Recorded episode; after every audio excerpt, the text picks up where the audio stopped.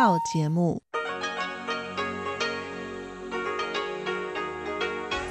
ที่นี่สถานีวิทยุเรดิโอไต้หวันอินเตอร์เนชันแนล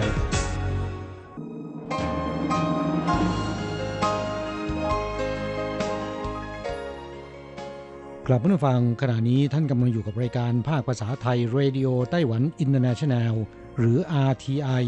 ออกกระจายเสียงจากกรุงไทเปไต้หวันสาธารณรัฐจีน เป็นประจำทุกวันนะครับ นอกจากรับฟังทางเครื่องรับวิทยุได้แล้ว ยังสามารถรับฟังรายการผ่านระบบออนไลน์ได้ที่ thai.rti.org.tw หรือที่ RTI Fanpage นะครับ ขอเชิญติดตามรับฟังรายการของเราได้ ตั้งแต่บัดนี้เป็นต้นไป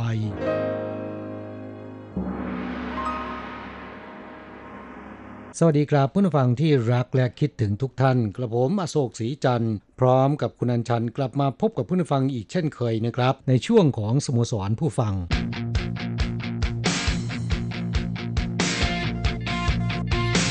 ข่าวเด่นประเด็นร้อน สวัสดีปีใหม่ครับผู้ฟังส วัสดีปีใหม่ค่ะ คุณผู้ฟังที่รักทุกท่าน สัปดาห์นี้เป็นสัปดาห์แรกของรายการสโมสรผู้ฟังในปี 2563 ที่เรามาเจอกันนะคะกลับปีใหม่นี้เราทั้งสองก็ขออำนวยอวยพรให้เพื่อนผู้ฟังทุกท่านจงมีสุขภาพร่างกายสมบูรณ์แข็งแรง ราบรื่นในหน้าที่การงานตลอดทั้งปีนะครับ ขอให้เพื่อนผู้ฟังทุกๆท่าน สุขกายสบายใจปราศจากทุกโศกโรคภัยทั้งหลายทั้งปวงเธอนะคะครับและไม่ทราบว่า วันส่งท้ายปีเก่าต้อนรับปีใหม่ที่ผ่านมานะครับ ได้ไปทำกิจกรรมเขาดาว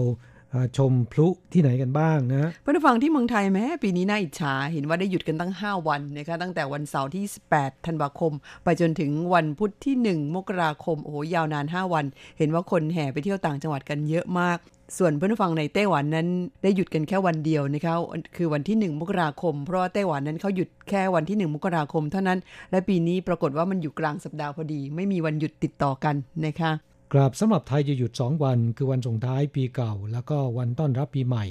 แต่ปีนี้ วันส่งท้ายปีเก่าตรงกับวันอังคาร รัฐบาลใจดีก็เลยแถมให้อีกหนึ่งวันนะฮะกลายเป็นหยุดติดต่อกัน 5 วันนะครับดังนั้นก็ตามนะคะในไต้หวันเนี่ยช่วงวันส่งท้ายปีเก่าต้อนรับปีใหม่นั้นก็คึกคักกันมากเลยทีเดียวนะคะมีการจัดงานเข้าดาวกันหลายเมือง อย่างไทเปเถาหยวน ไถจงเกาฉงนะคะเมืองใหญ่ก็จัดกันทั้งนั้น และเมืองเล็กๆ ก็มีการจัดเช่นกัน แต่ว่างานอาจจะไม่โดดเด่นเท่างานเข้าดาวที่ไทเปวันโอวันนะคะอันนั้นเขาจัดกันแบบที่อลังการ เนื่องจากว่าได้อานิสงส์จากตึกไทเปวันโอวันที่อยู่ข้างๆ ก็มีการจุดพลุกันที่ตึกนั้นทุกปี สวยงามตระการตาก็เป็นไฮไลท์ของงานส่งท้ายปีเก่าต้อนรับปีใหม่ในไต้หวันนะคะครับก็เป็นงานใหญ่ระดับโลกเลยทีเดียวนะครับค่ะไม่ทราบว่าเพื่อนฟังเราได้ไปเที่ยวที่ไหนกันบ้าง เขียนจดหมายมาเล่าให้ฟังกันนะฮะนอกจากต้อนรับปีใหม่อย่างคึกคักแล้วนะครับ เนื่องจากว่าวันที่ 11 มกราคมที่จะถึงนี้ จะเป็นวันเลือกตั้งระดับประเทศนะครับเป็นเลือกตั้งครั้งใหญ่ เพราะฉะนั้นช่วงนี้ในไต้หวันไม่เพียงแต่คึกคักไปด้วยบรรยากาศปีใหม่นะครับ ยัง อบอวนไปด้วยบรรยากาศการหาเสียงเลือกตั้งนะฮะค่ะ ยิ่งถือได้ว่าเป็นโค้งสุดท้ายแล้วนะคะ เนื่องจากเหลือเวลาอีกไม่กี่วันก็จะเลือกตั้งกันแล้ว เพราะฉะนั้นช่วงนี้เนี่ยการเมืองไต้หวันนั้นร้อนแรงเหลือเกินนะคะ คือเมื่อบ่ายวันอาทิตย์ที่ 29 ธันวาคมเนี่ยเขามีการจัดดีเบต หรือว่าโต้วาทีของผู้สมัครชิงตำแหน่งประธานาธิบดี ซึ่งปีนี้มี 3 คนด้วยกันนะคะผู้นฟังที่อยู่ในไต้หวัน หรือท่านที่อยู่ในเมืองไทยถ้าหากว่าสนใจการเมืองไต้หวันก็น่าจะรู้กันไปแล้วว่ามีใครบ้างก็คือมีประธานาธิบดีไช่หงวนนะคะผู้นำคนปัจจุบันจากพรรคประชาธิปไตยก้าวหน้าหรือพรรค DPP แล้วก็มีนายหันกัวหยีผู้ว่าการนครเกาฉงตัวแทนพรรคก๊กมินตั๋งหรือ KMT แล้วก็มีคนหนึ่งนายซ่งชูอีตัวแทนจากพรรค People First หรือ PFP นะคะสามคนนี้เขาดีเบตกัน โอ้โหสัปดาห์ที่ผ่านมานี่ดูเด็ดเผ็ดมันนะคะครับ จัดได้ว่าเป็นครั้งที่ดุเดือดเข้มข้นมากที่สุดในรอบหลายปีที่ผ่านมานะฮะเห็นเขาโต้วาทีกันแล้ว มีความรู้สึกว่าโอ้โหใครจะลงเลือกประชาธิปดีได้นี่ต้องไปรับฝีปากมาอย่างดีซะก่อนนะคะครับ และก็ต้องเป็นผู้ที่มีความอึดจริง ๆ นะ เพราะว่าแต่ละฝ่ายเนี่ยจะมีการโจมตีซึ่งกันและกัน ถ้าไม่อึดไม่แน่จริงเนี่ยก็คงจะไม่สามารถยื้อมาถึงช่วงท้ายนะค่ะ การโต้วาทีของผู้สมัครชิงตำแหน่งประธานาธิบดีไต้หวันนั้นดิฉันว่าประเด็นหลักๆเนี่ยคนไต้หวันยัง จับจ้องไปที่ประเด็นเรื่องของการรวมชาติ หรือว่าการจะญาติดีกับจีนหรือไม่นะคะซึ่งก็เป็นประเด็นสำคัญ ยิ่งก่อนหน้านี้ที่ฮ่องกงเกิดปัญหากับจีนด้วย ก็ทำให้ไต้หวันมีการชูเรื่องนี้ขึ้นมาค่อนข้างจะโดดเด่นนะคะครับก็ทำให้พรรครัฐบาลเนี่ยได้คะแนนเสียงค่อนข้างเยอะนะจากเรื่องนี้นะครับ เนื่องจากพรรค DPP นั้นชูนโยบายไม่ญาติดีกับจีนนะคะขณะที่พรรคเคมทีหรือว่าก๊กมินตั๋งนั้น ชูนโยบายเป็นมิตรกับจีนนะคะอันนี้ก็เป็นการสู้กันของสองฝ่าย คงต้องรอดูวันเลือกตั้งละค่ะ 11 มกราคมใครที่สนใจเรื่องการเมืองไต้หวันก็คอยจับตาดูผลการเลือกตั้งกันได้นะคะกราบผู้ฟังที่ดูทีวีในไต้หวันหากว่าฟังไม่ออกว่า ใครชนะใครได้คะแนนเท่าไหร่นะครับ และแต่ละค่ายได้สสกี่ที่นั่ง ไม่ต้องกังวลนะครับ หากว่าท่านสนใจเนี่ยก็สามารถติดตามที่อาร์ทีไอของเราได้นะฮะ ในวันนั้นเราจะมีการไลฟ์สดด้วยนะครับ ค่ะ ที่ RTI Fanpage นะคะก็สามารถที่จะติดตามชมกันได้ในช่วงเย็นๆนะคะครับ ช่วงที่จะประกาศผลการเลือกตั้งนะฮะไหนๆพูดถึงเรื่องเลือกตั้งแล้วเนี่ยก็อยากจะนำมาเล่าให้ฟังนะครับว่า คนไต้หวันเนี่ยเขาคลั่งไคล้การเลือกตั้งขนาดไหนนะฮะ ไต้หวันเนี่ยจัดการเลือกตั้งเกือบจะทุกปี ได้รับการขนานนามว่าเกาะแห่งการเลือกตั้งนะครับ บวกกับคนไต้หวันคลั่งการเมือง แต่หลังการเลือกตั้งจบสิ้นไปทีไรเนี่ยก็มีคนป่วยเป็นโรคซึมเศร้ากันจำนวนมากนะค่ะ เพราะหากผิดหวังว่าผู้สมัครที่ตัวเองชื่นชอบหรือว่าสนับสนุนไม่ชนะการเลือกตั้งเนี่ยก็เศร้าไปตามๆกันนะคะกราบก็อย่างที่บอกไปแล้วว่าไต้หวันจัดเป็นเกาะเลือกตั้งจริง ๆ ประชาชนเป็นผู้เลือกตั้งเจ้าหน้าที่รัฐ ระดับต่างๆ แทบจะทุกระดับ ตั้งแต่ระดับผู้นำประเทศได้แก่ประธานทิบดี รองประธานทิบดี สมาชิกสภานิติบัญญัติ การเลือกตั้งระดับท้องถิ่นก็ได้แก่ พ่อเมืองผู้ว่าการเมืองต่างๆ สมาชิกสภาเทศบาล สมาชิกสภาตำบล กำนันผู้ใหญ่บ้าน ซึ่งระดับท้องถิ่นเนี่ยก็รวมทั้งหมด 9 รายการนะครับ นี่ยังดีนะที่ได้มีการรวบรวมการเลือกตั้งระดับท้องถิ่นทั้งหมด ไว้เลือกตั้งครั้งเดียววันเดียวกัน ก็ทำให้ลดความถี่ในการเลือกตั้งลงไปบ้างนะครับ โดยในปัจจุบันไม่ต้องเลือกตั้งกันทุกปี แต่ก็ต้องจัดการเลือกตั้งทุก ๆ 2 ปีนะครับ อย่างการเลือกตั้งที่จะมีขึ้นในวันที่ 11 มกราคม 2563 เป็นการเลือกตั้งระดับประเทศ โดยจะเลือกผู้นำประเทศและสส ขณะที่เมื่อวันที่ 24 พฤศจิกายนปีที่แล้ว เพิ่งจะเลือกตั้งระดับท้องถิ่นบรรดาผู้ว่าการเมืองแล้วก็สภาเทศบาล กำนันผู้ใหญ่บ้านรวม 9 รายการไปหมาดๆนะครับ คือทุกตำแหน่งจะอยู่ในวาระ 4 ปี ราะฉะนั้นใช้วิธีเลื่อมกันนะครับ คืออเลือกกันทุก2ปีนะฮะอาจจะเป็นเพราะว่ามีการเลือกตั้งเป็นประจำประกอบกับประชาชนแบ่งแนวความคิดและให้การสนับสนุนออกเป็นสองค่ายนะครับ ได้แก่ค่ายสีน้ำเงินและค่ายสีเขียว ความจริงทั้งสองค่ายเนี่ยต่างก็มีเป้าหมายที่จะพัฒนาเกาะไต้หวันให้เจริญก้าวหน้าเป้าหมายเดียวกันนะครับค่ะเพียงแต่ว่าวิธีการแตกต่างกัน แต่ว่านโยบายที่ญาติดีต่อจีนแผ่นดินใหญ่ จะแตกต่างกันค่อนข้างชัดนะครับ คือค่ายสีเขียวเนี่ยอย่างที่คุณอัญชันบอกไปแล้วเมื่อสักครู่ ชูนโยบายต้องการเป็นเอกราช และไม่อยากจะยุ่งเกี่ยว ไม่อยากจะญาติดีกับจีนแผ่นดินใหญ่ และฝักใฝ่อเมริกาญี่ปุ่นนะฮะขณะที่ค่ายสีน้ำเงินเนี่ยต้องการเป็นมิตรกับจีนแผ่นดินใหญ่ อเมริกาแล้วก็ญี่ปุ่นพร้อม ๆ กัน นักการเมืองทั้งสองค่ายเนี่ยมีกลวิธีในการหาเสียงเลือกตั้ง ดึงดูดให้ประชาชนให้มาสนับสนุนตนทำให้การเลือกตั้งในไต้หวันแต่ละครั้งเนี่ยไม่ว่าจะระดับไหนนะครับ ล้วนแล้วแต่คึกคักทั้งสิ้น ดูจากอัตราส่วนผู้ไปใช้สิทธิ์ลงคะแนนเสียงเลือกตั้ง แต่ละครั้งนะครับ ค่อนข้างสูง อย่างการเลือกตั้งระดับท้องถิ่นครั้งล่าสุดนะครับ ผู้ไปใช้สิทธิ์ลงคะแนนเสียงเลือกตั้ง มีอัตราส่วน 68.87%ถือว่าสูงนะคะ กลับการเลือกตั้งระดับประเทศที่จะมีขึ้นในวันที่ 11 มกราคม ปีนี้คาดว่าก็คงจะไล่เลี่ยกันนะค่ะคนต่างชาติเนี่ยมักจะงงกันว่าทำไมบรรยากาศการเลือกตั้งในไต้หวันถึงได้คึกคักนัก ไม่ว่าจะเป็นการเลือกตั้งระดับไหนก็ตามนะครับ สาเหตุสำคัญเนี่ยนอกจากพรรคการเมือง แม้ในไต้หวันการเลือกตั้งแต่ละครั้ง จะมีพรรคการเมืองเข้าร่วมเกินกว่า 10พรรคนะครับ แต่ว่ากันตามจริงแล้วก็มีเพียง2พรรคใหญ่นะ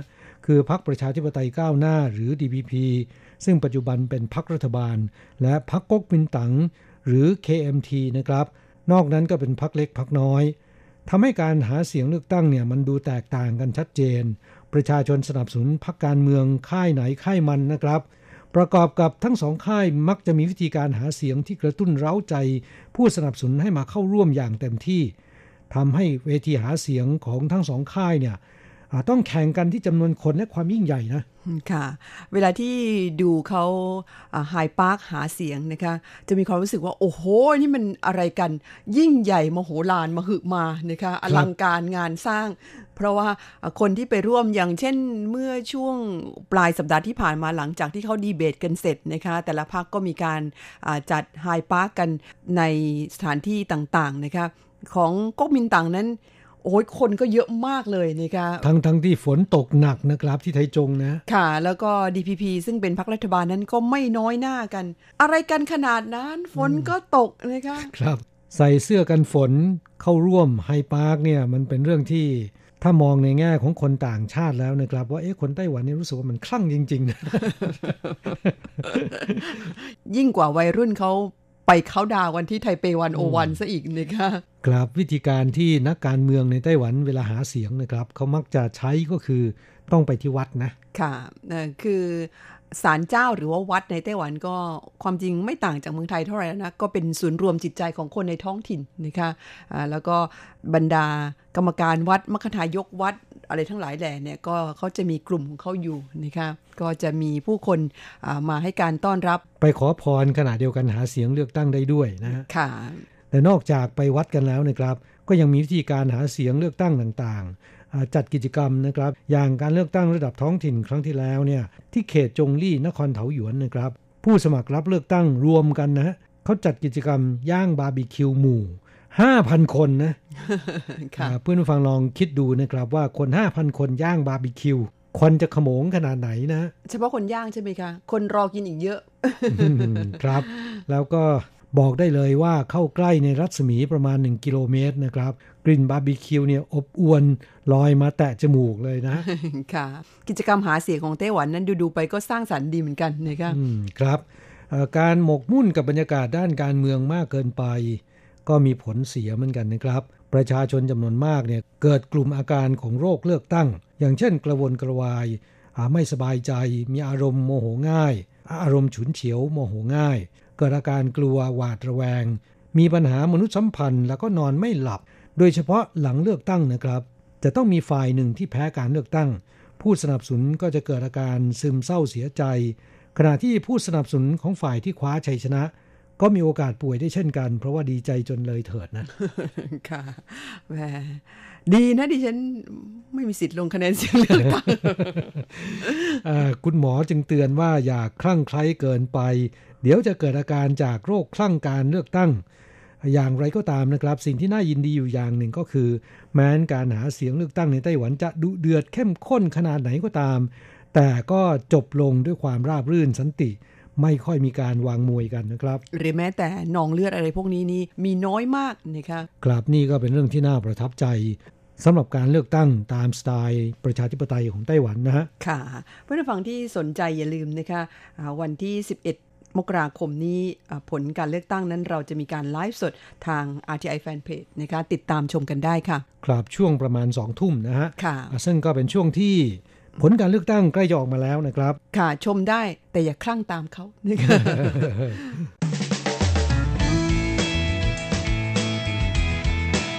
คลายความทุกข์ ปันความสุข ครับวันนี้เป็นวันแรกของรายการสโมสรผู้ฟังในปีพุทธศักราช 2563 นะครับ ปีนี้เป็นปีชวดหนูนะค่ะเป็นสัปดาห์แรกที่ตอบจดหมายของผู้ฟังนะคะปีใหม่ 2563 ค่ะ ปีที่แล้วใครไม่ได้เขียนจดหมายนี่ปีนี้ต้องเขียนให้เยอะหน่อยครับวันนี้เป็นคำอวยพรนะไม่ใช่ค่ะเป็นเขาเรียกว่าเป็นความปรารถนาพูดง่าย ๆ คือคำสั่งใช่ไหมเมื่อฟังที่มีเวลาว่างเนี่ยนะคะช่วยกันเขียนจดหมายเข้ามาคุยกับผู้จัดบ้าง เพราะว่าในช่วงปี 2 ปีมานี้ปริมาณจดหมายที่เพื่อนฟังส่งเข้าสู่รายการมานั้น ลดน้อยลงไปมาก เข้าใจดีว่าเดี๋ยวนี้เนี่ยแหมทุกคนหันไปใช้สื่อโซเชียลกันหมดนะคะ ครับ เราก็ตกเป็นเจ้าทุกข์ของสื่อโซเชียลสมัยใหม่นะ ต้องบอกว่าเป็นผู้ที่ได้รับผลกระทบจากความเจริญของโซเชียลมีเดียครับทำให้จดหมายแบบดั้งเดิมลดน้อยลงไปมากนะครับ ดิฉันว่าจดหมายอีเมลเดี๋ยวนี้ก็ลดลงไปเยอะมากเลยนะคะครับ ส่วนใหญ่ก็จะทักกันที่ไลน์แล้วก็ message แล้วก็ Messenger แล้วก็ทักกันมาสั้นๆ ด้วยแหมมันทำให้คนขี้เกียจไหมคะเนี่ย บางทีเนี่ยไม่ได้ทักกันด้วยตัวอักษรนะ ส่งภาพมา ไม่ทราบเพื่อนฟังเดี๋ยวนี้สะกดตัวหนังสือไทยกันได้ดีเหมือนเมื่อก่อนหรือเปล่ายังเป็นกันอยู่หรือเปล่านะค่ะอย่างไรก็ตามนะครับสัปดาห์แรกของปีใหม่นี้กระผมก็ขออำนวยพรขึ้นปีใหม่ให้ล้ำเลิศ ล้วนก่อเกิดสิ่งงามตามประสงค์ สุขภาพแข็งแรง แกร่งดำรง ให้มั่นคง มั่งคั่ง ยั่งยืนนานลอกมาจากไลน์หรือเปล่าคะเนี่ยจาก messenger ของผู้ฟัง ค่ะ ก็อวยพรปีใหม่ให้ผู้ฟังทุกท่านนะคะ ปีใหม่แล้ว คิดดีทำดีพบเจอแต่สิ่งดีๆ ตลอดปีตลอดไปนะคะ แล้วก็ที่สำคัญปีที่แล้วเนี่ยผิดพลาดอะไรไป อย่าได้ท้อถอยนะคะ ปีนี้เริ่มต้นกันใหม่ แก้ตัวใหม่นะฮะค่ะ คนไต้หวันมีจำนวนมากทีเดียวนะครับที่ประสบความสำเร็จเขามีเคล็ดลับนะฮะยังไงคะ นั่นก็คือมีการวางแผนตั้งแต่ต้นปี ดังคำขวัญที่นิยมพูดกันในภาษาจีนนะครับ คือ一日之计在于晨一年之计在于春หมายความว่าแต่ละวันเนี่ยเราจะต้องวางแผนเริ่มต้นกันที่ช่วงเช้านะครับ ในแต่ละปีจะต้องวางแผนหรือเริ่มต้นการทำงานตั้งแต่ต้นปีนะแล้วก็ดำเนินการตามเป้าหมายตามแผนการที่วางไว้โอกาสที่จะประสบความสำเร็จนั้น จะมีมากทีเดียวนะครับ ค่ะเพื่อนฟังของเราก็สามารถที่จะเอาเคล็ดลับของคนไต้หวันหรือคนจีนไปใช้ได้เหมือนกันดิฉันว่าชาติไหนก็ใช้ได้ทั้งนั้นนะคะ แล้วก็หากว่าเรามีเป้าหมายมีการวางแผนดิฉันว่าโอกาสที่เราจะผิดพลาดนั้นก็ลดน้อยลง ครับแม้นอาจจะไม่ถึงเป้าหมายที่เราวางไว้ แต่อย่างน้อยที่สุดเนี่ยมันก็ไม่ถึงกับห่างไกลกันมากนักนะฮะดีกว่าที่ไม่ได้วางเป้าหมายใด ๆ เลย เหมือนกับว่าเราจะไปที่ไหน โดยไม่มีจุดหมายปลายทางเนี่ยก็ยากที่จะถึงที่นั่นได้นะฮะค่ะ มันก็จะสเปะสปะนะครับครับก็หวังเป็นอย่างยิ่งว่าเพื่อนฟังของเราปีใหม่นี้จะมีเป้าหมายที่ดีแล้วก็ไปถึงเป้าหมายดังใจหวังค่ะ เที่ยวนี้มาตอบจดหมายกันดีไหมคะเดี๋ยวก่อนจะตอบจดหมายเนี่ยถามก่อนว่าปีใหม่นี้เป้าหมายของคุณคืออะไรเป้าหมายของดิฉันคือออกกำลังกายให้แข็งแรงเหมือนสมัยสาวๆ เหมือนกับผมเลยนะ พยายามจะทำให้ตัวเองเนี่ยมีความแข็งแรง มีสุขภาพร่างกายที่สมบูรณ์กว่าเดิมนะครับ ค่ะ อันนี้เราคงจะมีอายุกันแล้วนะครับรู้สึกว่าเป้าหมายนี่มันจะเป็นแบบคนมีอายุเขาเรียกว่าเป็นเป้าหมายของคนแก่ใช่ไหมค่ะ แล้วก็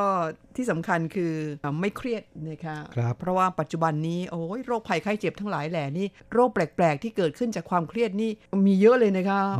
โดยเฉพาะความเครียดจากหน้าที่การงาน เห็นคุณบอกว่าปีใหม่นี้คุณจะลดงานลงให้สบายตัวมากขึ้นใช่ไหม อ่าค่ะนี่คืออีกเป้าหมายหนึ่งก็คือจะต้องลดปริมาณงานให้น้อยลงนะคะให้ตัวเองมีเวลาไปทำอะไรที่ชอบบ้างนะคะอย่าเอาแต่เงินอย่างเดียวนะครับไม่ใช่ อย่าทำแต่งานอย่างเดียวจดหมายของผู้ฟังที่เขียนเข้าสู่รายการฉบับแรกจากคุณครูโกเมนใช่ไหมค่ะ คุณครูโกเมนจากที่จังหวัดน่านนะคะก็มีจดหมายอีเมลเข้าสู่รายการมาอย่างสม่ำเสมอ นี่ดิฉันยกให้เป็นผู้ฟังยอดเยี่ยม แห่งปี แห่งปีนะคะ คุณครูโกเมนส่งจดหมายฉบับนี้มาเมื่อวันที่ 15 ธันวาคม บอกว่าสวัสดีครับอาจารย์อโศกและอาจารย์อัญชัน ก่อนอื่นต้องขอขอบพระคุณอาจารย์อโศกและอาจารย์อัญชันที่ส่งปฏิทินปี 2020 มาให้ ซึ่งปฏิทินในปีใหม่นี้ก็เป็นอาหารแสนอร่อยของไต้หวัน ทุก เมนูของแต่ละเดือน เห็นปุ๊บน้ำลายสอทันที คิดถึงอาหารไต้หวันจังเลยแหมคิดถึงก็ต้องมานะคะเดี๋ยวนี้เพื่อนฟังที่เมืองไทยมาไต้หวันกันง่ายมาก เพราะว่าอนอกจากมีไฟล์บินของทั้งสายการบินปกติ หรือว่าสายการบินแบบโลคอสหรือว่าสายการบินต้นทุนต่ำซึ่งราคาตั๋วเครื่องบินนั้นก็ไม่แพงเพียงแต่ว่าคุณต้องอดนอนกันหน่อยนะคะเป็นช่วงไฟล์ดึก ๆ ที่คนไต้หวันเขาเรียกกันว่า หงเหยียนปันจีนะคะครับ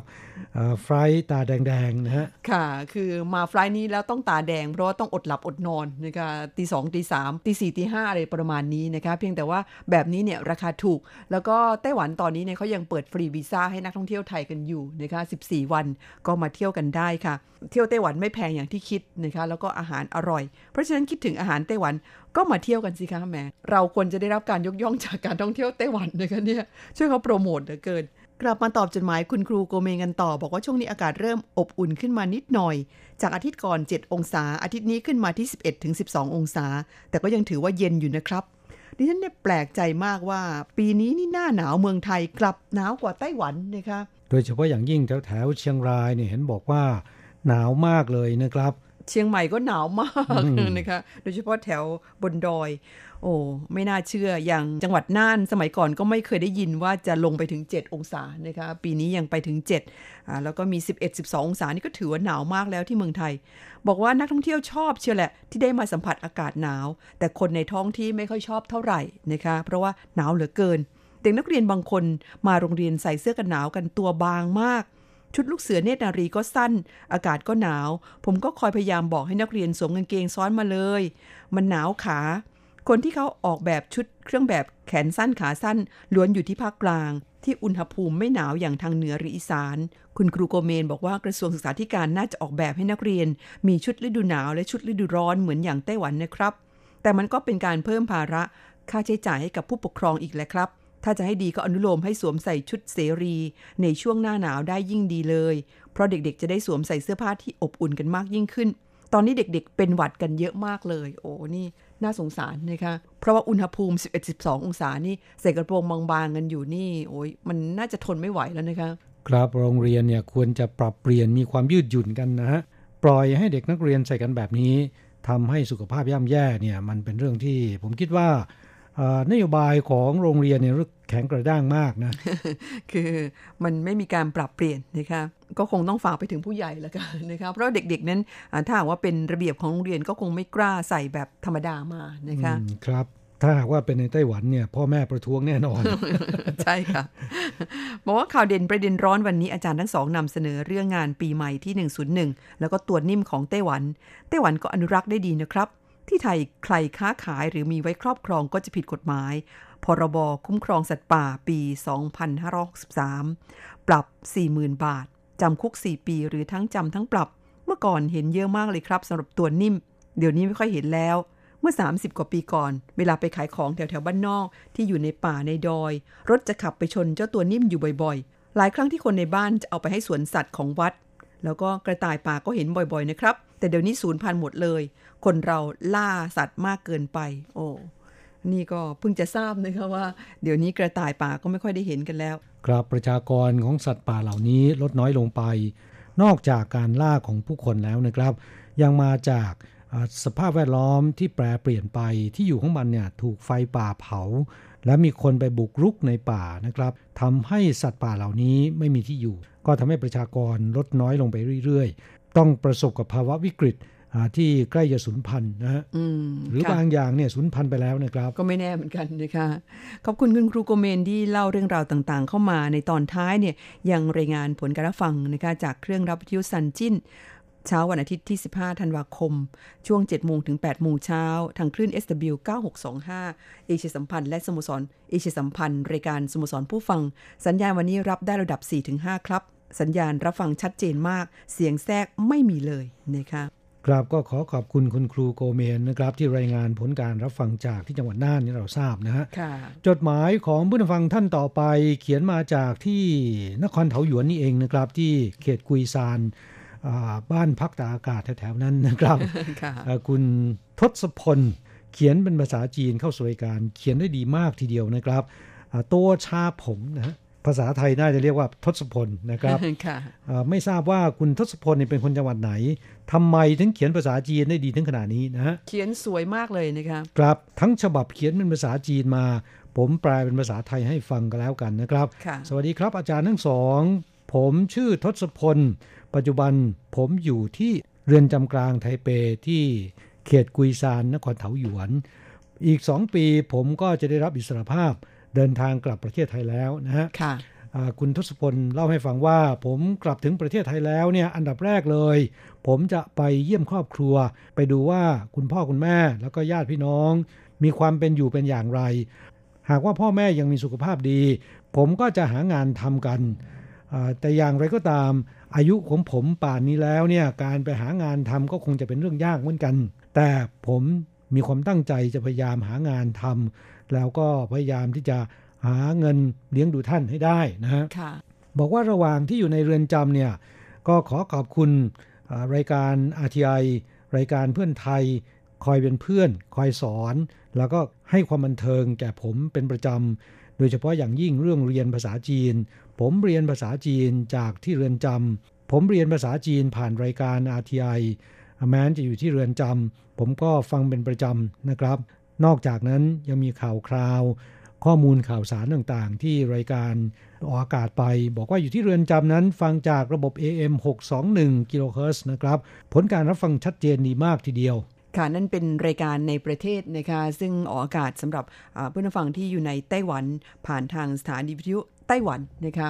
อย่างคุณฟังท่านนี้อยู่ในเรือนจำที่เถาหยวนเนี่ยก็รับฟังได้ทางคลื่น AM นะคะ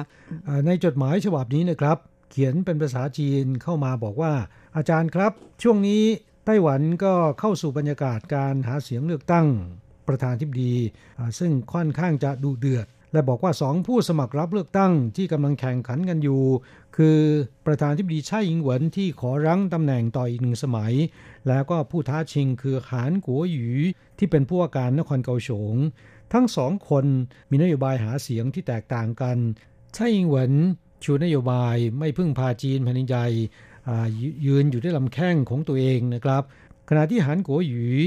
อยากจะเป็นเพื่อนกับจีนแผ่นดินใหญ่ และต้องการให้นักท่องเที่ยวจีนแผ่นใหญ่มาท่องเที่ยวที่ไต้หวันมากขึ้น ขายผลิตภัณฑ์ทางด้านการเกษตร ให้กับจีนแผ่นใหญ่ นี่แหละเป็นนโยบายของทั้งสองคน ที่ดูเหมือนว่าจะไม่ค่อยเหมือนกัน ก็ไม่ทราบเหมือนกันว่า ประชาชนคนไต้หวันจะเลือกใครนี่เป็นความคิดเห็นของคุณทศพลนะครับ นี่ไม่น่าเชื่อเลยว่าเป็นคนงานไทยเขียนภาษาจีนได้ดี แล้วก็แม้จะอยู่ในเรือนจำแต่ก็รู้เรื่องราวสถานการณ์การเลือกตั้งในไต้หวันค่อนข้างดีนะแหมวิเคราะห์การเมืองได้เป็นฉากๆนะคะ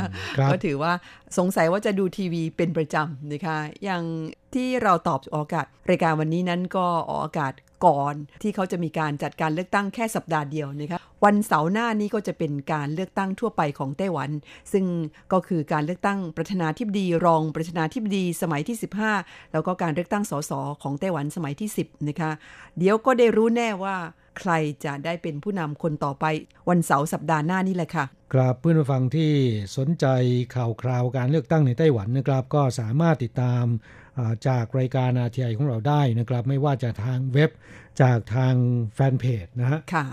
เราจะมีการรายงานผลการเลือกตั้ง ในทันทีที่กกตไต้หวันมีการประกาศนะคะครับและปีนี้พิเศษนะ ทุกปีที่ผ่านมาเนี่ยเราจะรายงานเฉพาะตัวอักษรรายงานเป็นข่าวเท่านั้นนะครับสำหรับในปีนี้มีพิเศษทางเว็บไซต์ ทางแฟนเพจ แล้วก็ทาง YouTube นะครับ สามารถติดตามได้แบบเรียลไทม์หลังจากที่มีการย่อนบัตรลงคะแนนเสียงเลือกตั้ง ผลการเลือกตั้งออกมาแล้วนะครับ ผู้ที่ชนะการเลือกตั้งออกมากล่าวปราศัย ขอบคุณประชาชนที่ลงคะแนนเสียงเลือกตั้ง เราจะมีการแปลสด แล้วก็มีภาพสดๆ ในวันนั้นนะ ค่ะเพื่อนฟังที่สนใจก็รอติดตามได้ทางแฟนเพจของ RTI นะคะสำหรับเวลาในรายการวันนี้นั้นหมดลงซะแล้วค่ะ เราทั้งสองต้องกล่าวคำอำลากับเพื่อนฟังไปชั่วคราว จะกลับมาพบกันใหม่ที่เก่าเวลาเดิมในสัปดาห์หน้าสำหรับวันนี้ สวัสดีครับ สวัสดีค่ะ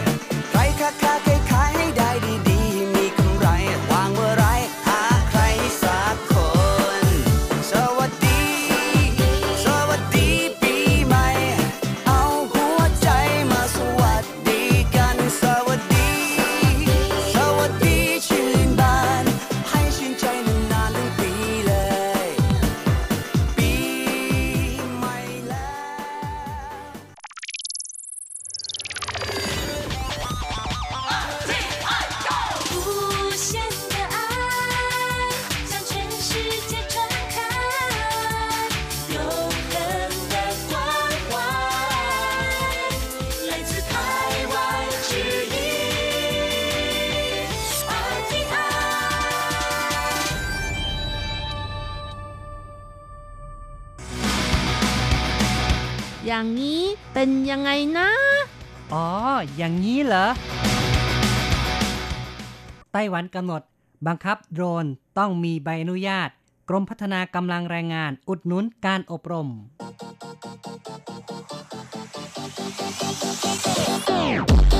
อย่างนี้คุณจะว่ายังไง คุณผู้ฟังที่รักครับ พบกันอีกแล้วในอย่างนี้คุณจะว่ายังไงนะครับ ผมแสงชัยกิตติภูมิวงศ์ค่ะดิฉันรจรัตน์ยนต์สุวรรณค่ะ ครับ ในวันนี้เราจะคุยกันถึงเรื่องของโดรนนะครับ โดยเฉพาะโดรนถ่ายภาพ ซึ่งก็ปัจจุบันนั้น อาจจะได้เห็นกันบ่อยมากขึ้นเรื่อยๆนะครับ ค่ะ เนื่องจากว่าโดรนนี่มีคนนิยมกันไม่น้อยเลยสำหรับในไต้หวันเองนะคะ บางคนนี่ชอบเล่นเพื่ออะไรนะคะเพื่อเอาไปถ่ายภาพสวยๆ อะไรอย่างนี้นะคะ ใช่ครับก็เป็นความชอบของคนบางคนนะครับ ที่อยากจะได้อะไรที่ทันสมัยนะครับ แต่ว่าโดรนนั้นก็มีอันตรายเหมือนกัน เพราะว่าเคยมีข่าวหลายครั้งเหมือนกันว่าโดรนเนี่ยตกลงไปบนเอ่อบ้านของคนบ้างนะครับ หรือว่าบางทีเนี่ยเข้าใกล้ตรงจุดของสนามบิน หรือว่าจุดของสถานีรถไฟความเร็วสูงเนี่ยนะครับ ตกลงไปที่รางอย่างนี้นะครับ ก็จะเกิดอันตรายได้นะครับ เป็นอุปสรรคต่อการเดินรถได้เหมือนกัน จนมีกรณีที่เป็นข่าวคราว แล้วก็มีการฟ้องร้องกันด้วยนะครับค่ะ เมื่อไปเที่ยวนะคะ เวลาอยู่บริเวณเใกล้กับแม่น้ำทั้งหลาย ริมชายฝั่งแม่น้ำเนี่ยผู้คนเนี่ยของไต้หวันเนี่ยที่ชอบเล่นโดรนนะคะเขาก็จะไปฝึกบังคับกัน จะเห็นได้ว่าบริเวณตั้นซุย หรือว่าแถบข้างแม่น้ำที่ผู้คนที่เขาออกกำลังกายกันนะคะครับก็จะมีคนไปบังคับโดรนกัน โอ้โหแบบสนุกสนานเลยทีเดียว ใช่ครับ เอาของไปเป็นเซตเลยนะคะอืมแล้วก็มีเพื่อนฝูงไปกางเต็นท์ด้วยนะคะเออทำเป็นแบบเหมือนกับว่าสันทนาการเลยค่ะ ครับ ก็เป็นสถานที่ที่มีการจัดเอาไว้โดยเฉพาะนะครับสำหรับผู้ที่ชอบเล่นเครื่องบินเล็ก หรือว่า เล่นโดรนทั้งหลายนะครับ อาจจะมีการจัดแข่งขันในการบังคับเครื่องบินเล็ก หรือว่าบังคับโดรนกันด้วย ก็ถือว่าเป็นสิ่งที่ดีนะครับ เพราะว่าเป็นการกำหนดขอบเขตเอาไว้ในจุดที่ไม่อันตรายนะครับ ก็อยู่ในบริเวณริมแม่น้ำหรือในลานกว้างที่ไม่ได้มีผู้คน อย่างนี้ก็เหมาะสมอยู่เหมือนกันนะครับ ค่ะ โดยเฉพาะอย่างยิ่งผู้คนก็นิยมกันมากขึ้นนะคะ ไต้หวันเองก็ได้แก้ไขกฎหมายผู้ครอบครองโดรนก็ ต้องมีการจดทะเบียนกันมาก่อนแล้วนะคะ ใช่ครับเป็นการป้องกันภัยหรือว่าป้องกันการใช้ในทางที่ไม่ถูกต้องนะครับ ค่ะ โดยมีการกำหนดว่าผู้ที่ครอบครองโดรนน้ำหนัก 250 กรัมขึ้นไป จะต้องทำการจดทะเบียนค่ะ ใช่ครับ ซึ่งถ้าไม่ปฏิบัติตามกฎหมายก็จะต้องถูกปรับใช่ไหมครับ เพราะว่าในปัจจุบันนะคะ ส่วนใหญ่ที่มีระเบียบเกี่ยวกับการยื่นขอ จดทะเบียนใช้โดรนนะคะ ส่วนใหญ่ก็เป็นการเปิดให้หน่วยงานด้านวิจัยทางวิชาการ หรือว่าการป้องกันภัยทางทะเล หรือว่า หรือว่าการป้องกันภัยพิบัติทั้งหลายนะคะ ยื่นขออนุญาตใช้โดรน แต่ว่าปัจจุบันผู้คนใช้โดรนมีมากขึ้น โดยเฉพาะประชาชนทั่วไปค่ะ เพื่อคำนึงถึงความปลอดภัย แล้วก็การบริหารที่มีประสิทธิภาพ จึงมีการจัดระเบียบการใช้โดรนกันใช่ค่ะนี่ก็เป็นเหตุผลนะครับว่าทำไมต้องมีการขึ้นทะเบียนโดรนเอาไว้นะครับ แล้วก็อย่างที่บอกไว้ก็คือว่าโดรนตั้งแต่ 250 กรัมขึ้นไปเนี่ยต้องมีการ จดทะเบียนชื่อนามสกุลของผู้ที่ครอบครองนะครับ แล้วก็น้ำหนัก 25 กิโลกรัมขึ้นไปเนี่ย นอกจากจะมีทะเบียนแล้ว ผู้ใช้งานก็ต้องผ่านการทดสอบนะครับ ทางด้านทฤษฎีแล้วก็ภาคปฏิบัติด้วย จึงจะสามารถใช้งานโดรนได้ นี่ก็เป็นระเบียบเก่าที่ได้เขียนเอาไว้ แต่ว่าเดี๋ยวนี้เนี่ยโดรนทุกชนิดนะครับ ต่อไปนี้ก็คงจะต้องมีการสอบใบอนุญาตด้วยนะครับ ซึ่งผู้ที่ไม่จดทะเบียนการใช้งานโดรนนะคะ ขนาดเกินกว่า 250 กรัม ก็จะถูกปรับขั้นต่ำ30,000 เหรียญไต้หวัน ขั้นสูงสุดไม่เกินแสนห้าเหรียญไต้หวันนะคะ ก็คือ 1 5 0 0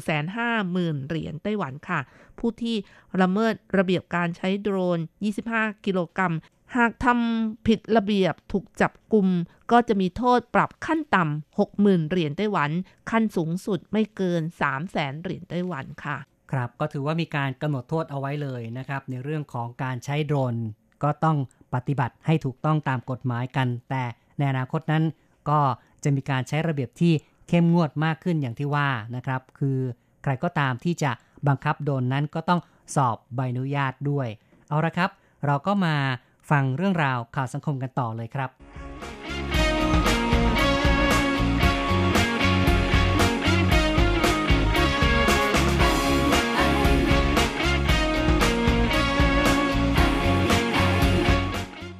การถ่ายภาพมุมสูงจากกล้องของโดรน เก็บภาพต่างๆ เช่น โบราณสถาน ตึกสำคัญ ภูเขาทะเล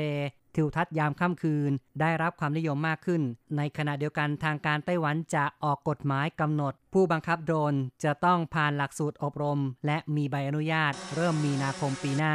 ครูฝึกสอนผู้เข้าอบรมส่งโดรนขึ้นบนอากาศ หมุนไปมา สายตาและมือต้องทำงานสัมพันธ์กัน นอกจากสอนการบังคับโดรนยังสอนการตัดต่อวิดีโอ ผู้รับการอบรมบอกว่าเหมือนกับเล่นเกมคอมพิวเตอร์ 很新鲜，还蛮顺的。 ทางการไต้หวันเปิดหลักสูตรอบรมบังคับโดรนภาคปฏิบัติ อุดหนุนค่าเล่าเรียน 70%หลังเปิดรับสมัครมีผู้สนใจล้นหลาม หลิวปังต้งอธิบดีกรมพัฒนากำลังแรงงานสาขาภาคใต้บอกว่า ปีหน้าจะเปิดการฝึกอบรมภาคปฏิบัติ 3 รุ่น 这个遥控无人机实务班。 การอบรมบังคับโดรน 24-32 ชั่วโมง ค่าเล่าเรียน 5,000 ถึง 15,000 เหรียญไต้หวัน แต่ประชาชนจ่ายเพียง 2,600 เหรียญไต้หวัน ประหยัดเงินและได้ผลจริง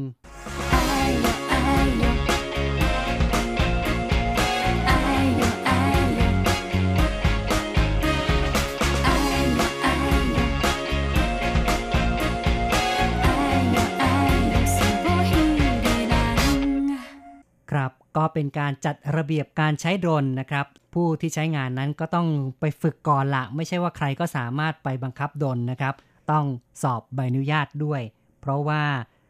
การใช้โดรนนั้นก็มีข้อจำกัดหรือว่าสิ่งที่ต้องพึงระวัง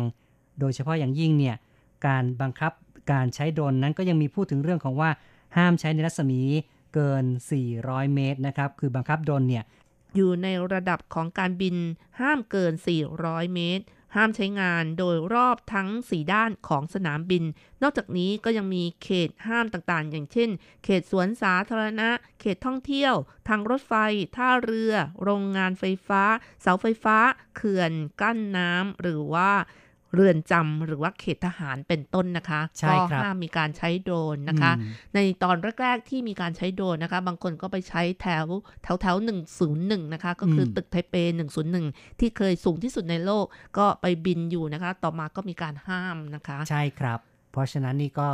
ก็ต้องบอกว่าโดรนเนี่ยอาจจะเป็นอุปกรณ์ในการใช้สอดแนมบ้าง หรือว่าอาจจะทำให้เกิดอันตรายได้นะครับ ก็เลยต้องหาทางป้องกันเอาไว้ก่อนล่ะ ครับต่อไปเราก็มาฟังคอมเมนต์ว่าเพื่อนๆมองเรื่องนี้กันอย่างไรบ้าง ฟังคุณนารีกันก่อนเลยนะครับ จากการพูดคุยทางโทรศัพท์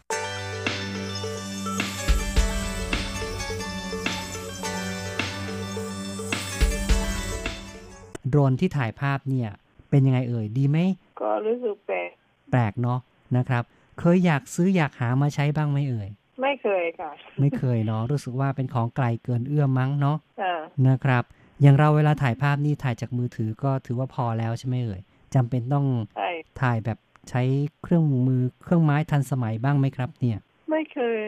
ไม่เคยคิดเลใช้ยแต่มือถือ มือถือเนาะปกตินี่มือถือถ่ายง่ายไหมชอบใช้ไหมถ่ายอะไรบ้างอะ่ะ ก็ถ่ายทุกไปค่ะ ถ่ายทั่วไป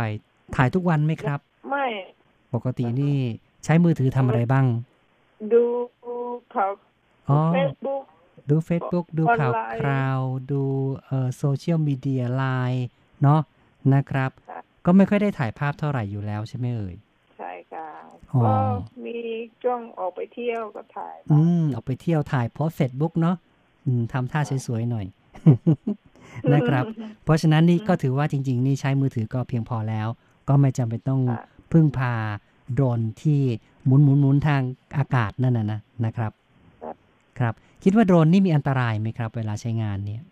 อ่าไม่นะไม่อันตรายเหรอ มันหมุนอยู่ที่หัวเราเลยนั่นน่ะน่ะไม่กลัวเหรอครับ ก็ไม่ไม่เคยเข้าไปใกล้มันนะโอ้ไม่ไม่มีโอกาสจะเจอ เพราะฉะนั้นก็รู้สึกเฉยๆใช่ไหมเอ่ยค่ะนะครับ แล้วก็คิดว่าคนที่บังคับโดรนเนี่ยจำเป็นต้องเป็นคนที่มีความสามารถต้องผ่านการสอบต้องมีใบอนุญาตหรือเปล่าครับ คิดว่าจำเป็นไหมไม่ รู้เหมือนกัน แล้วแต่เฉยๆ ไม่มีความเห็นว่าเฉยๆนะไม่ครัก็บเห็นก็อย่างว่าเนาะในเมื่อเป็นสิ่งที่เราก็ไม่ได้คลุกคลีมาก ไม่ได้ใกล้ชิด ก็เลยคิดว่าใช่คงจะไม่ใช่เกี่ยวกับเราเท่าไหร่นัก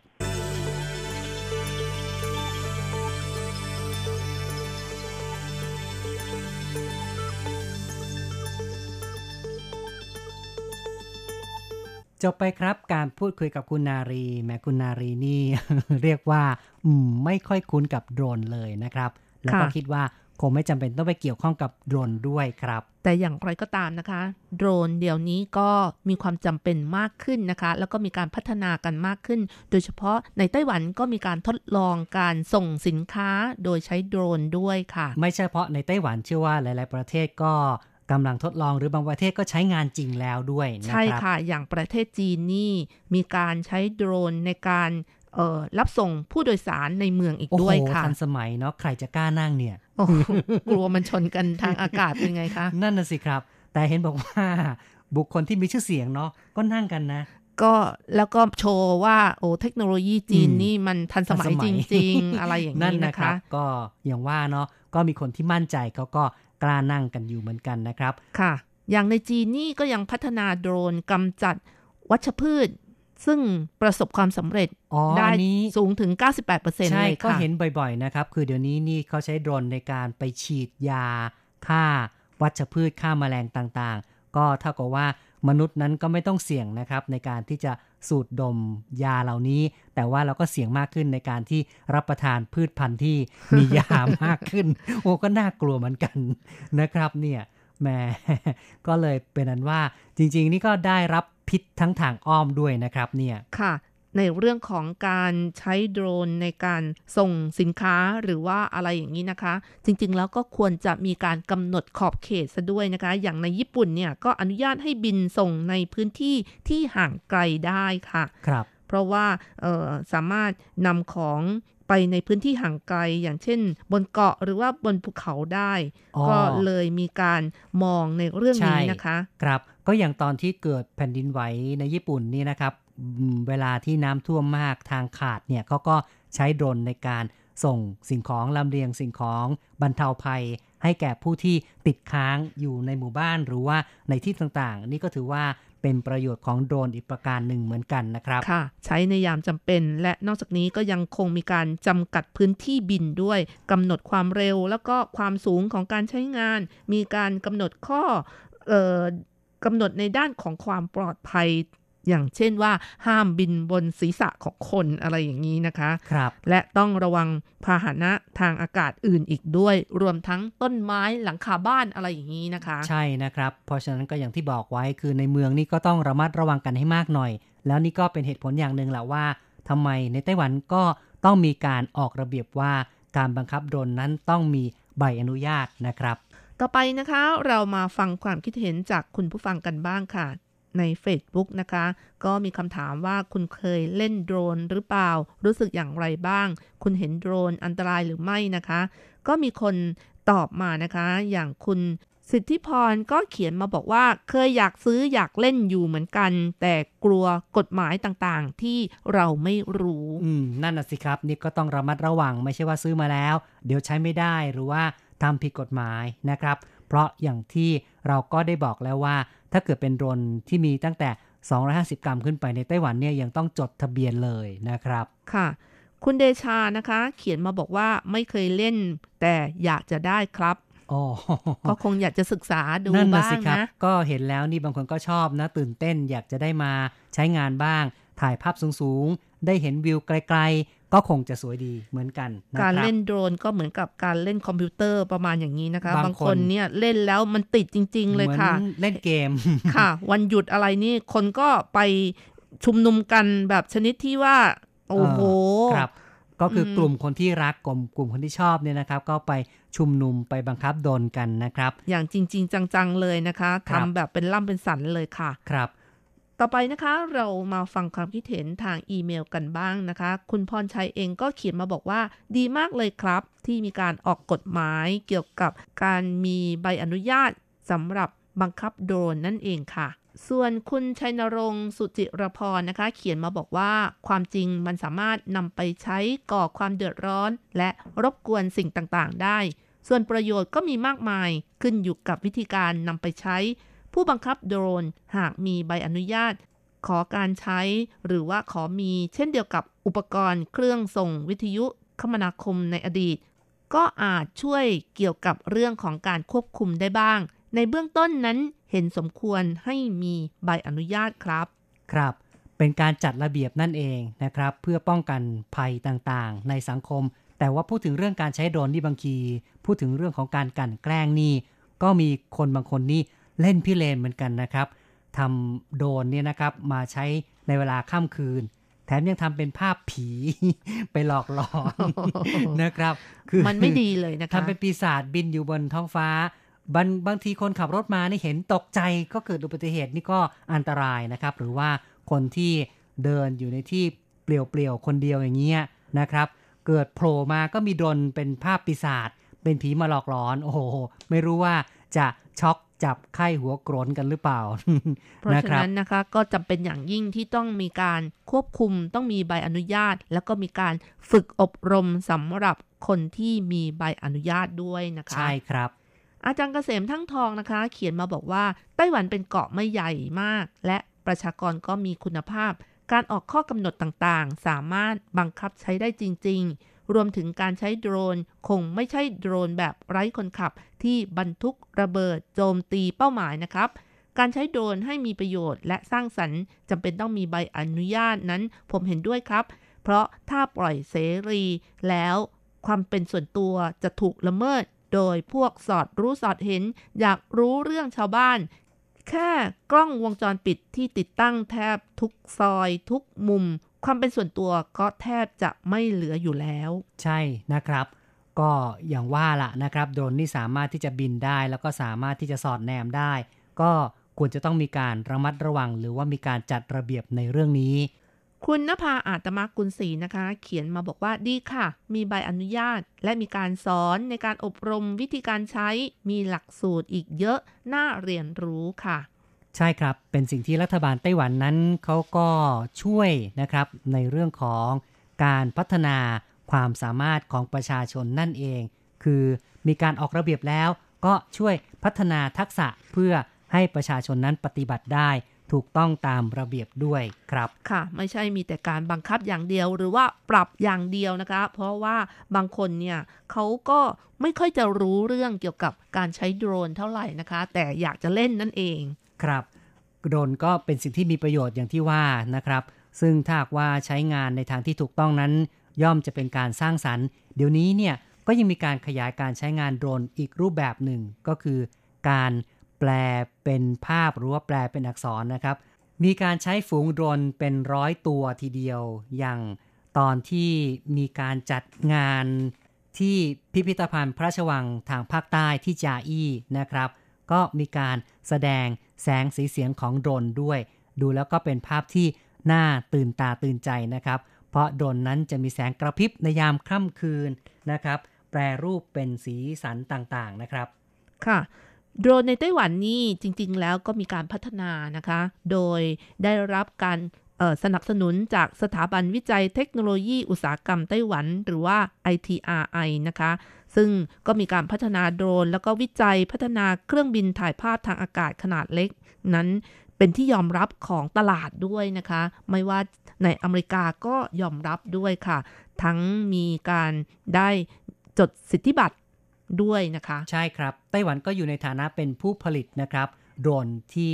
เป็นที่ยอมรับระดับโลกนะครับ คุณภาพดีมากนะครับ ค่ะ แล้วก็มีการจำหน่ายไปทั่วโลกเป็นแสนเครื่องมาแล้วนะคะ มูลค่าก็ไม่น้อยเลยค่ะ ใช่ครับก็ยังคงขยายตัวต่อเนื่องทุกปีด้วยครับ ค่ะ จริงๆ โดรนนี้นะคะก็มีชื่ออีกชื่อหนึ่งว่า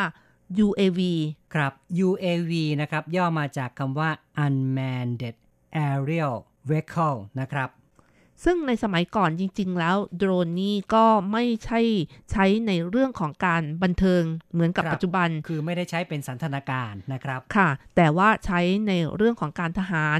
โดยใช้ในการสอดแนมพื้นที่แวดล้อมของข้าศึก หรือว่าอาจจะโหดกว่านั้นก็คือติดอาวุธเข้าไปถล่มศัตรู จากระยะไกลซะเลยนะคะ ใช่นะครับ ก็ติดปืนบ้างติดระเบิดบ้างนะครับ เข้าไปถล่มทลายศัตรูนะครับ ค่ะ ข้อดีก็คือไม่ต้องใช้คนจริงเข้าไปในพื้นที่ซึ่งเสี่ยงอันตรายนั่นเองค่ะ ตั้งแต่สมัยสงครามโลกครั้งที่ 1 จนถึงปัจจุบันนะคะ เทคโนโลยีของโดรนก็ได้ถูกพัฒนาขึ้นมาเรื่อยๆ จนไม่ได้จำกัดแค่ทางทหารเท่านั้น ปัจจุบัน โดรนถูกใช้ในหลากหลายรูปแบบนะคะ ก็อย่างที่บอกแล้วนะคะ ใช้โดรนในการถ่ายรูป ถ่ายวิดีโอ จากมุมสูง ใช้ในการเกษตร หรือแม้กระทั่งใช้ในการขนส่งสินค้า หรือว่าบรรทุกโดยสารผู้คนด้วยนะคะ ใช่ครับมีความหลากหลายมากจริง ๆ นะครับสำหรับปัจจุบันนั้นโดรนที่นิยมกันในรูปแบบต่างๆ นั้นก็คือ multirotor หรือว่า multicopter นะคะ ที่เรียกอย่างนี้เป็นเพราะว่าโดรนแบบใบพัด แต่ละใบพัดก็มีมอเตอร์ของตัวเองนะคะ เป็นชื่อประเภทของโดรนนะครับ รูปร่างคล้ายๆกับเฮลิคอปเตอร์ แต่อาศัยใบพัดเยอะกว่าที่นิยมกันก็จะมีแบบ 4 ใบพัด 6 ใบพัดบ้างอะไรอย่างนี้นะคะ ครับก็เป็นรูปแบบที่ทำให้การใช้งานโดรนนั้นมีความสะดวกมากขึ้น เพราะว่าโดรนเนี่ยก็สามารถที่จะ ขึ้นลงในแนวดิ่งได้ ใช่ค่ะ ข้อดีของมันก็คือขึ้นลงในแนวตั้งนั่นเองค่ะ ซึ่งเจ้าตัว multirotor นี่เองที่เป็นพระเอกที่คนนำไปดัดแปลงในรูปแบบต่างๆ เพื่อนำไปใช้งานตามที่ตัวเองต้องการนั่นเองค่ะ ครับ การบังคับโดรนนี่ก็ถือว่าต้องเออเป็นคนที่มีความเก่ง มีความสามารถจริง ๆ นะครับ ซึ่งบางทีก็ต้องสามารถบังคับให้อยู่ในระดับนิ่งเฉยๆนะครับ หรือ ก็ต้องรู้การกะการคำนวณต่างๆ ต้องใช้ทักษะที่มีความชำนาญมากนะครับ ถือว่าเป็นสิ่งที่ถูกต้องนะครับ ที่ทางการของไต้หวันนั้นก็ต้องกำหนดว่า ผู้ที่จะบังคับโดนต้องผ่านการฝึกฝนผ่านการทดสอบแล้วก็จึงจะได้รับใบอนุญาตได้นะครับ และหน่วยงานของทางการไต้หวันนั้น นอกจากจะสอนกับวิธีการบังคับโดนแล้วยังสอนทักษะในเรื่องของการถ่ายภาพด้วยครับ ซึ่งเทคนิคการถ่ายภาพนี่ก็สำคัญนะครับ ต้องรู้องค์ประกอบต่างๆนะครับ การจัดภาพระยะของภาพต่างๆ เหล่านี้เป็นต้นจึงจะได้ภาพที่สวยงามออกมานะครับ คุณผู้ฟังครับในรายการอย่างนี้คุณจะว่ายังไงในวันนี้เราก็พูดถึงเรื่องของการที่ไต้หวันบังคับ ผู้ที่ใช้โดรนต้องมีใบอนุญาต ก็พูดคุยกันมาพอสมควรนะครับ ไม่ทราบว่าคุณผู้ฟังนี้อยากจะเล่นโดรนกันบ้างหรือเปล่า ถ้าอยากเล่นก็ต้องไปฝึกฝนกันบ้างล่ะนะครับ ค่ะ หลายคนก็อยากเล่นนะคะ แต่ว่ามันต้องการมันนี่ด้วยค่ะ แล้วก็มีเวลาด้วยนะคะนั่นน่ะสิครับจริงๆ ไม่ได้ใช่ไม่ใช่ของถูกๆนะครับ เพราะว่าโดรนนี่ก็ราคาดีๆ นี่ก็เป็นหมื่นหรือเป็นแสนก็ยังมีเลยนะครับ เพราะฉะนั้นถ้าว่าใครที่ยังเล่นของใหญ่ๆไม่ได้ก็เล่นคอปเตอร์เล็ก ๆ ก็แล้วกันนะครับ ราคาไม่กี่ร้อย ก็สามารถซื้อมาทดลองกันได้นะครับ อย่างแสงชัยนี่ก็เคยซื้อมานะครับ ให้ลูกๆเล่นที่บ้าน ราคาก็ประมาณแค่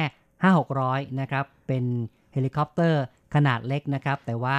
เฮลิคอปเตอร์แบบนี้เนี่ยก็เล่นได้เฉพาะในร่ม ถ้าออกไปกลางแจ้งนี่ ลมก็พัดปิววู้หายไปเลย หายไปเลย เพราะว่ามันเป็นของเด็กเล่นนะคะ หลอกเด็กได้เพียงแค่ชั่วคราวเท่านั้นนะคะครับแล้วก็มันพังง่ายด้วยค่ะ เพราะฉะนั้นก็ เออใครที่สนใจนี่จริง ๆ แล้วก็อืมจะต้องลงทุนที่เยอะนะครับ ใช่ก็ค่ะเรียกว่าต้องเตรียมเงินเอาไว้เตรียมกระเป๋าให้หนัก ๆ หน่อยก็แล้วกันนะครับ จึงจะมีโอกาสไปเล่นโดรนกันได้ เอาละครับ ก็พูดคุยกันมาพอสมควรในรายการนะครับ มาถึงช่วงท้าย เดี๋ยวเราก็จะมาฟังเพลงกันนะครับ แล้วก็อยากจะเชิญชวนเพื่อนๆว่าช่วยกันแสดงความเห็นเข้ามาในรายการของเรานะครับ ติดต่อกับเราได้ทั้งในส่วนของ Facebook นะครับที่ RTI Fanpage นะครับที่ Facebook นั้นก็คีย์คำว่า RTI Fanpage แล้วก็กดไลค์กดแชร์นะครับ สามารถที่จะรับข่าวสารจากเราได้ แล้วก็สามารถที่จะสื่อสารกับเราได้ค่ะถ้าหากว่าจะพูดคุยทางอีเมลก็ส่งมาที่ tsk at rti org tw นะครับ จริง ๆ แล้วในรายการนี้นะคะ เราใช้หัวข้อว่าอย่างนี้คุณจะว่ายังไงนะคะ แสดงความคิดเห็นในหัวข้อที่เราโพสต์ไป ก็เพื่อให้ทุกท่านเนี่ยแสดงความคิดเห็นของตัวเองออกมาไม่ได้มีการเออเหมือนกับว่า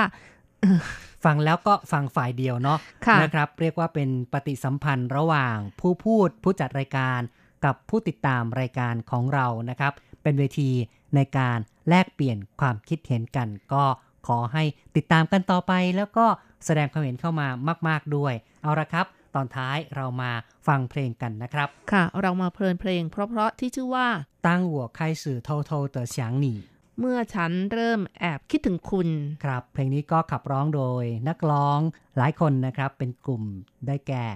ไล่ยาเอียน เฉินหงเหรินเป็นต้นนะครับ ก็